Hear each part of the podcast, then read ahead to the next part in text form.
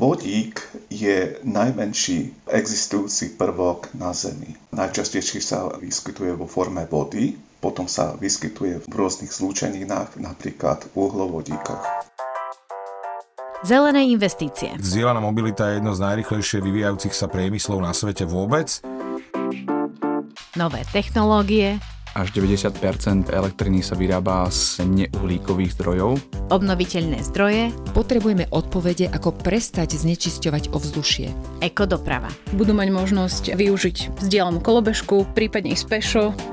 Toto je podcast na plný prúd. Inak ja mám ešte veľa otázok. Informácie, rozhovory, rady a odpovede na najčastejšie otázky nielen o elektromobilite.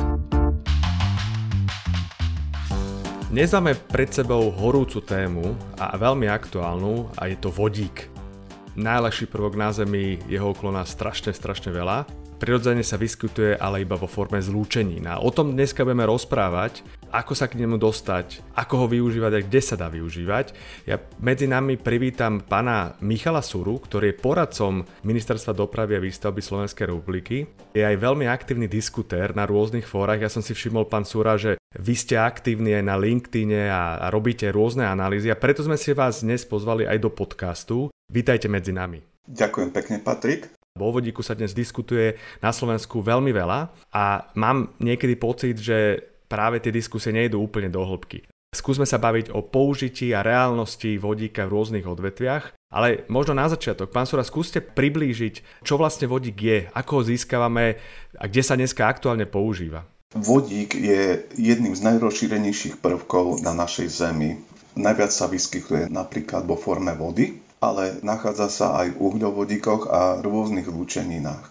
98 až 99% vodíka sa získava ešte doteraz z fosilných palív. Z uhlia, zo zemného plynu a získava sa z ropy. Len asi 1 až 2 sa získava elektrolízou. Vodík získaný elektrolízou nazývame tzv. zelený vodík. Výroba vodíka pomocou elektrolízy je veľmi energeticky náročná. Na výrobu 1 kg vodíka potrebujeme 55 až 60 kWh elektrickej energie a 9 až 10 litrov odmineralizovanej vody. Výroba vodíka vyžaduje elektrickú energiu keď chceme vyrábať zelený vodík, elektrická energia použitá na výrobu zeleného vodíka by mala pochádzať z obnoviteľných zdrojov. A tu by, som sa možno zastavil, pán Sura, pretože ako vnímam, veľká väčšina teda vodíka u nás e, a vo svete v podstate sa vyrába zo zemného plynu a zároveň nejaká časť sa vyrába aj z uhlia. To znamená, tento vodík považujeme my za tzv. šedý vodík. Ale samozrejme ten šedý vodík nie je ten dobrý vodík, lebo ten je špinavý vodík. Možno ešte na začiatok skúste povedať, koľko vlastne toho vodíka v súčasnosti používame, či na Slovensku alebo aj vo svete. Vo svete sa používa zhruba okolo 100 miliónov tón vodíka ročne. A na Slovensku? Najviac vodíka používa Duslov Šaľa a Slovnav Bratislava. Duslov Šaľa spotrebováva na výrobu vodíka zhruba 10% z importovaného zemného plynu z Ruska. A Duslov Šaľa to používa na čo?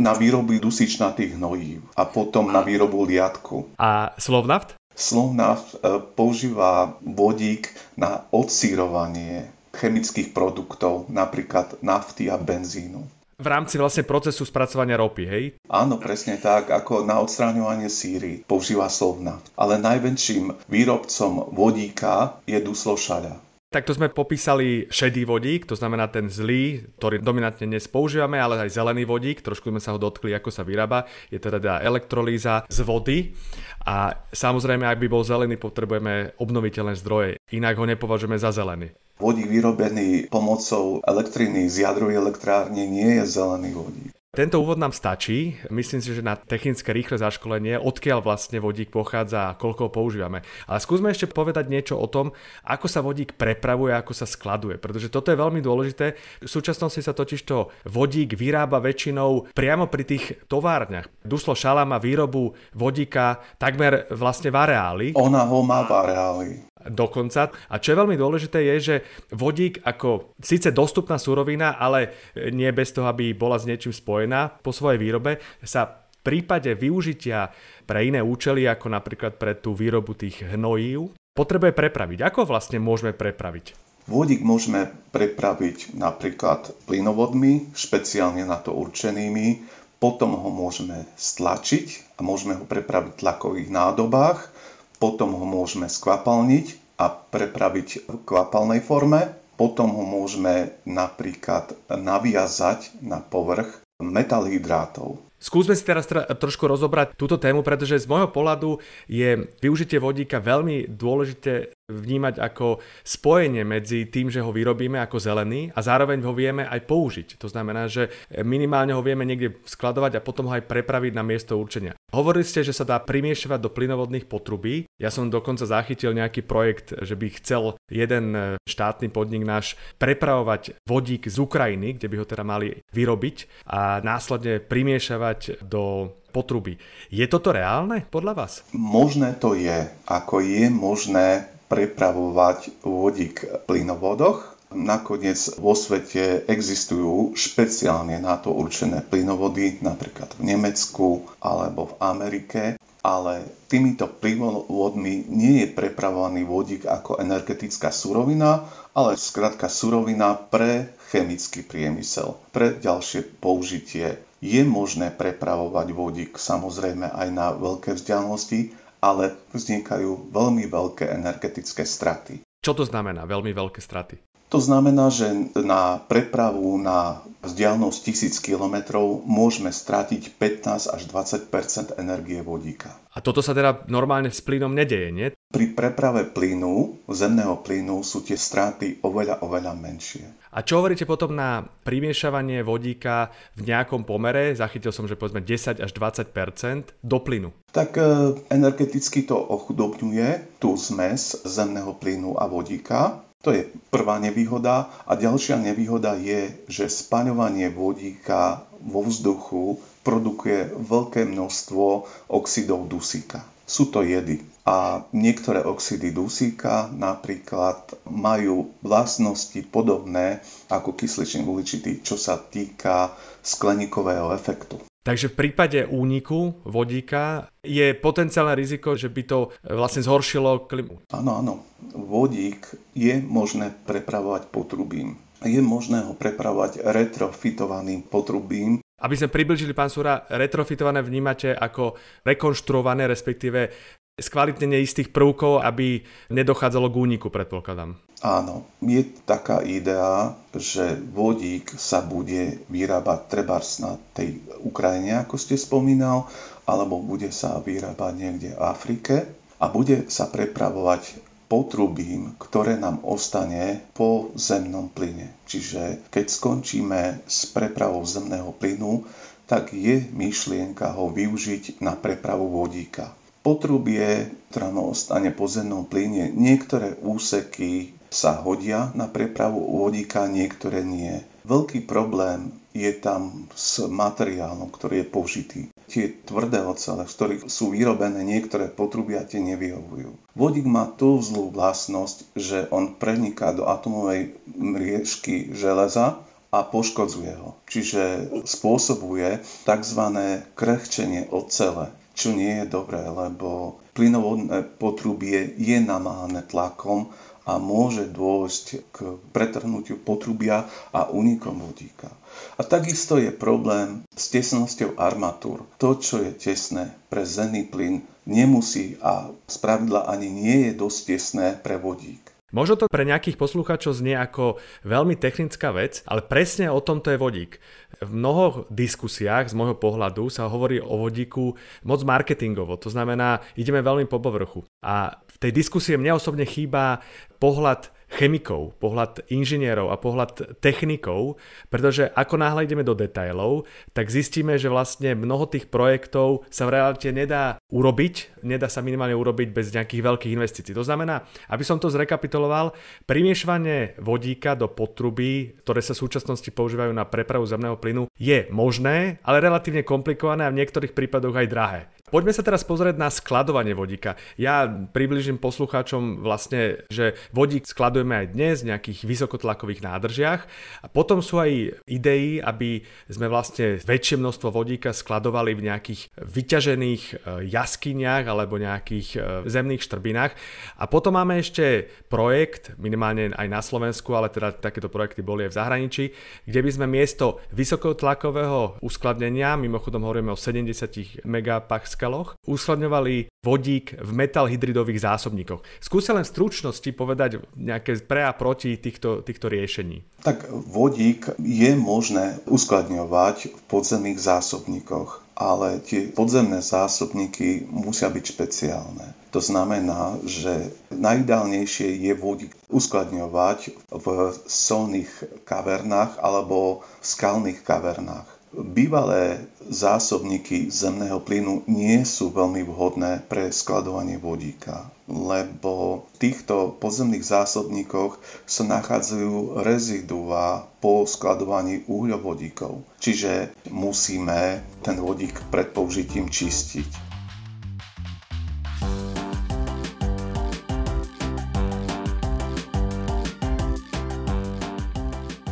Pán Súra, toto sme povedali také základy, ale poďme teraz na využitie vodíka, lebo práve o tom veľa rozpráva kade kto, aj zo sveta, aj naše politické špičky. Ja si teraz pomôžem schválenou národnou vodíkovou stratégiou Slovenskej republiky, ktorá vníma vodík ako univerzálny nosič energie. O tom sa chcem rozprávať a zároveň vníma vodík ako potenciálne využiteľný ako základnú surovinu v chemickom a petrochemickom priemysle pri výrobe ocele ako náhrada koksu, respektíve čierneho uhlia a pri výrobe cementu. A čo ešte dôležité, vníma to aj ako možné palivo pre pohon dopravných prostriedkov. Ja si dovolím zacitovať ministra Sulíka, ktorý povedal pri uvedení Národnej vodíkovej stratégie po ich schválení minulý rok niečo takéto.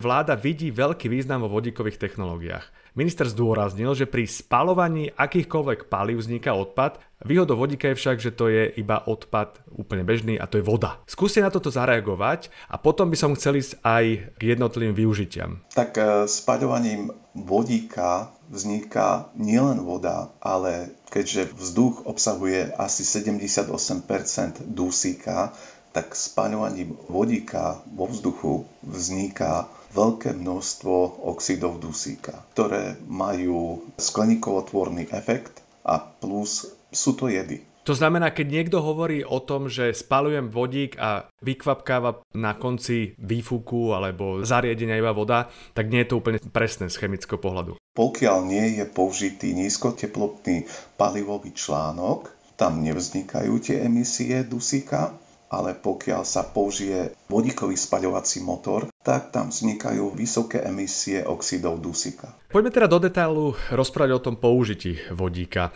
Ja si pomôžem druhým dokumentom, slovenským akčným plánom pre vodík, ktorý zatiaľ nie je schválený. Je to akási druhá časť tej stratégie, alebo povedzme pokračovanie národnej stratégie, ktorú prijala vláda minulý rok. No a tento akčný plán unikol do médií a je zrejme z neho, že kade vlastne ministerstvo hospodárstva sa uberá pri uvažovaní, kde sa vodík dá použiť. A Um, ministerstvo teraz v tomto akčnom pláne zadefinovalo množstvo oblastí, čo ale dôležité je, že zadefinovalo tam aj veľký rozpočet, ktorý by sa mal použiť. 950 miliónov, teda to znamená takmer miliarda eur. A z toho tri najväčšie balíky tvoria tieto. Je to hodnotový reťazec vodíka. Aby ste si vedeli predstaviť, tak hodnotový reťazec znamená podporu pilotných projektov výroby vodíka, podpora využitia vodíka v pilotných projektoch, nejaké koordinačné centrum vodíkových technológií. A na to ministerstvo by chcelo minúť 210 miliónov eur. Druhý najväčší balík je výroba vodíka. To znamená, je to nejaký mechanizmus na podporu zeleného a modrého vodíka. Sú to inštalácie elektrolizerov a podobne. A tretí najväčší balík je vodík v doprave. A sem ministerstvo zakomponovalo rôzne podporné mechanizmy na nákup autobusov, osobných vozidiel, užitkových vozidiel, ale aj vlakov, vlakových súprav, proste jednoducho vodík v doprave. Ten prvý balík, hodnotový reťazec je za 210 miliónov, ten druhý výroba vodíka za 270 miliónov a tretí vodík v doprave je 197 miliónov. Ako vnímate rozdelenie týchto oblastí, respektíve alokáciu peňazí a reálnosť tých súm? Ja vnímam tú alokáciu ako veľmi rozporúplnú, lebo vodík sa nehodí na energetické účely. Vodík e, má veľmi zlé vlastnosti, fyzikálne a chemické, aby sme ho mohli použiť v oblasti dopravy. A tu vás teraz ale preruším, lebo toto je dosť dôležité. Čo myslíte zlé vlastnosti? Skúste to nejak rozobrať. Vodík má veľmi malú objemovú energetickú hustotu. Toto ho diskvalifikuje ako z použitia, čo sa týka pohonu dopravných prostriedkov. Aby som to preložil možno, relatívne veľkom objeme máme relatívne málo energie, ktorú môžeme využiť z tohto objemu. Skúste to možno porovnať s inými nosičmi energie.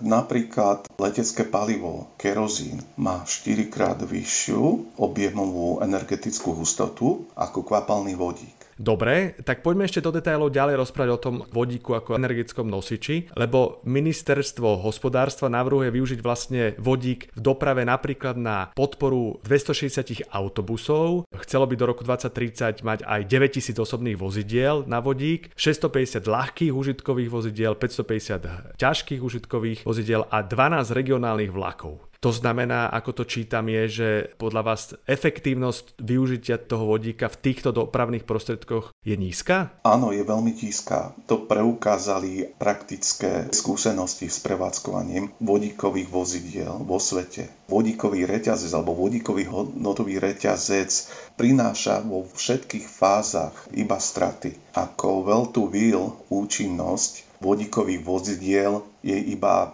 okolo 20-30 Well to will, aby sme Pardon, že vás prerušujem, aby sme vysvetlili, well to will znamená od vyťaženia po skutočné použitie. Štandardne sa to používa pri rope, kde musíte vyťažiť, preniesť DDD, všetky tie procesy a až po spálenie. V tomto prípade to pri vodíku je iba 20 až 30% na účinnosť. Skúste to porovnať s inými nosičmi, benzín alebo nafta a potom batériové elektromobily. V prípade spaľovacích motorov, ktoré spaľujú benzín alebo naftu, tam sa tá účinnosť well to will pohybuje 20-30% V prípade batériových elektropohonov sa táto účinnosť pohybuje okolo 80% a aj viac. To znamená, že to je trojnásobne vyššia účinnosť, ako počítam. Áno, áno, trojnásobne vyššia účinnosť. Dobre, preložím to možno inak. Štandardný vodíkový automobil, to je ten Toyota Mirai, ktorý je asi najznámejší. On potrebuje na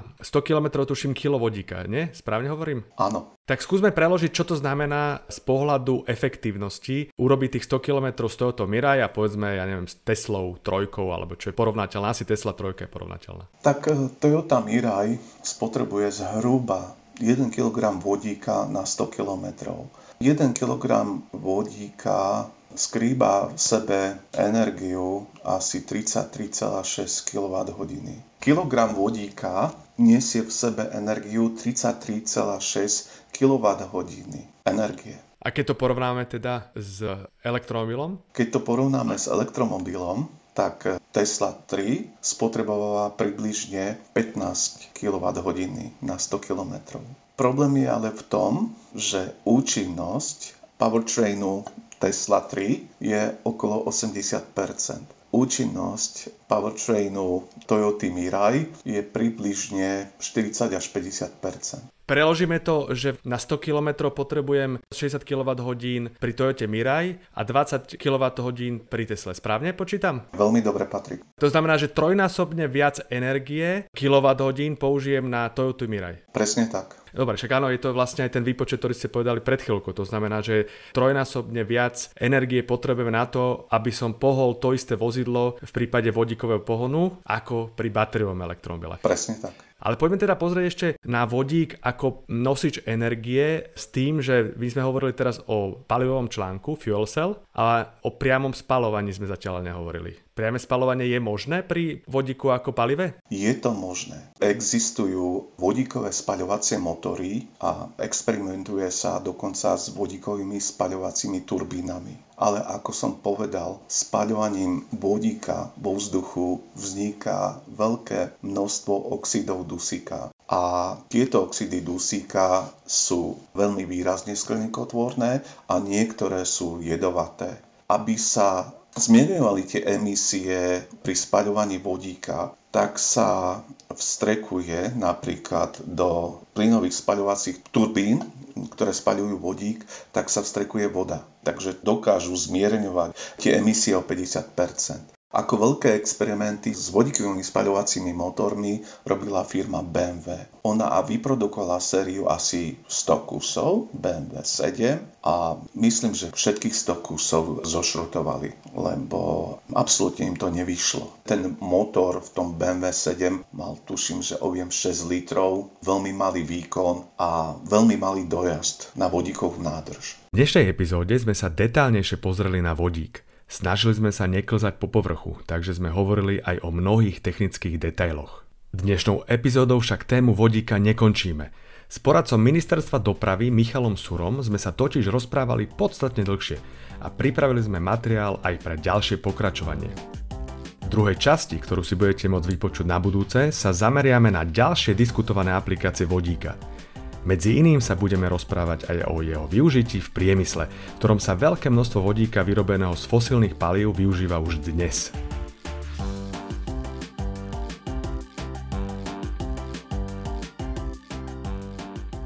A je tu záver dnešnej epizódy. Vypočuť si ju môžete na platformách Apple, Spotify, Google a SoundCloud.